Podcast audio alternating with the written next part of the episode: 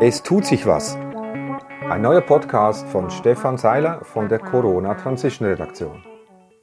Bei meinem wöchentlichen Einkauf im örtlichen Migro begegnete mir zum ersten Mal eine Kassiererin ohne Gesichtsverhüllung. Das ist ja ein schöner Anblick, sagte ich. Ich hatte mit der Maske am Abend immer Kopfschmerzen und das kann es auf Dauer einfach nicht sein, antwortete mir die Frau. Ihr Entscheid sei von der Geschäftsleitung zähneknirschend akzeptiert worden. Danach musste ich noch zum Kiosk und siehe da, auch diese Frau, die vorher immer maskiert war, war es plötzlich nicht mehr. Ich habe mich impfen lassen und ich sehe nicht ein, wieso ich trotzdem noch eine Maske tragen muss, sagte sie mir selbstbewusst. Das ist zwar etwas ambivalent, wie ich finde, aber immerhin ein Anfang.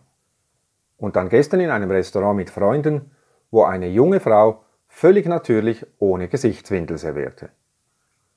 Heute sah ich gar eine ältere Kundin ohne Maske in der Post.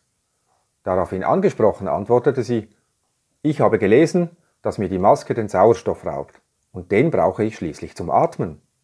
Und der kann mir auch von Berse nicht genommen werden. Was für weise Worte, dachte ich. Und das von einer Frau in den 70ern. Endlich wird der zivile Ungehorsam für viele zur Pflicht für sich selbst, aber auch als Vorbild für andere.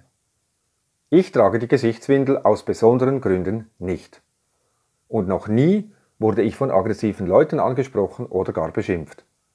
Vielleicht mit einer Ausnahme im Tram in der Stadt Basel. Noch nie was von der Maskenpflicht gehört, was? sagte mir ein jüngerer Mitfahrer bissig. Doch, konterte ich, aber ich darf keine tragen. Damit war die kurze Unterredung schon beendet. Die Reaktion von anderen ist ein Spiegelbild von mir selbst, so meine Erfahrung.